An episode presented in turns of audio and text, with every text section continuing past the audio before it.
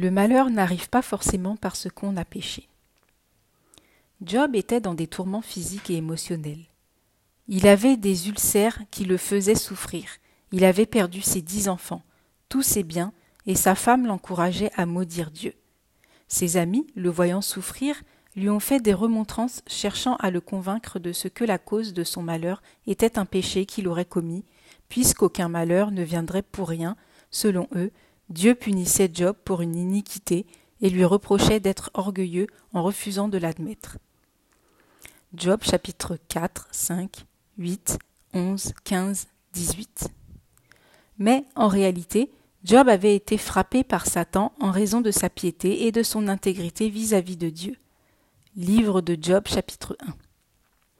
Dans la vie, nous avons tendance devant un malheur à dire Mais qu'ai-je fait pour mériter cela?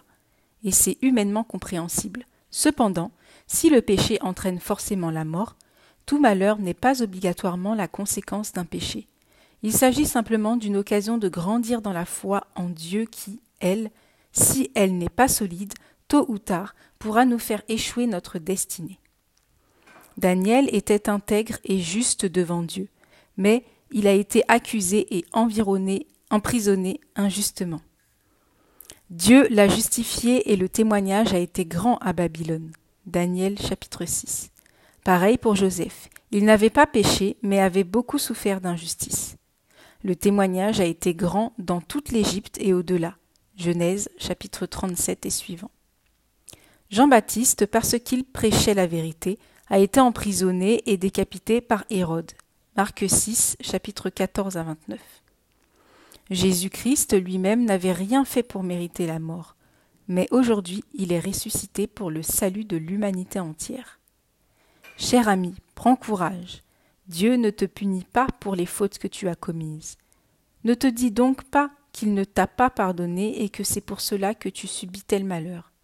Si tu sais que tu dois régler ta vie avec lui, alors fais-le simplement, car il est fidèle et juste pour pardonner et nous purifier lorsque nous confessons nos péchés. 1 Jean chapitre 1 verset 9.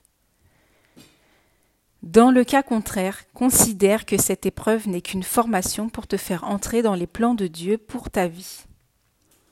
Psaume chapitre 18 verset 34 dit Il, c'est-à-dire Dieu, exerce mes mains au combat, et mes bras tendent l'arc des reins. Courage, Jésus t'aime. Exhortation du pasteur Estelle Djengue, le 25 décembre 2019. À la lecture, c'était Marinella, votre sœur en Christ. Merci d'avoir écouté.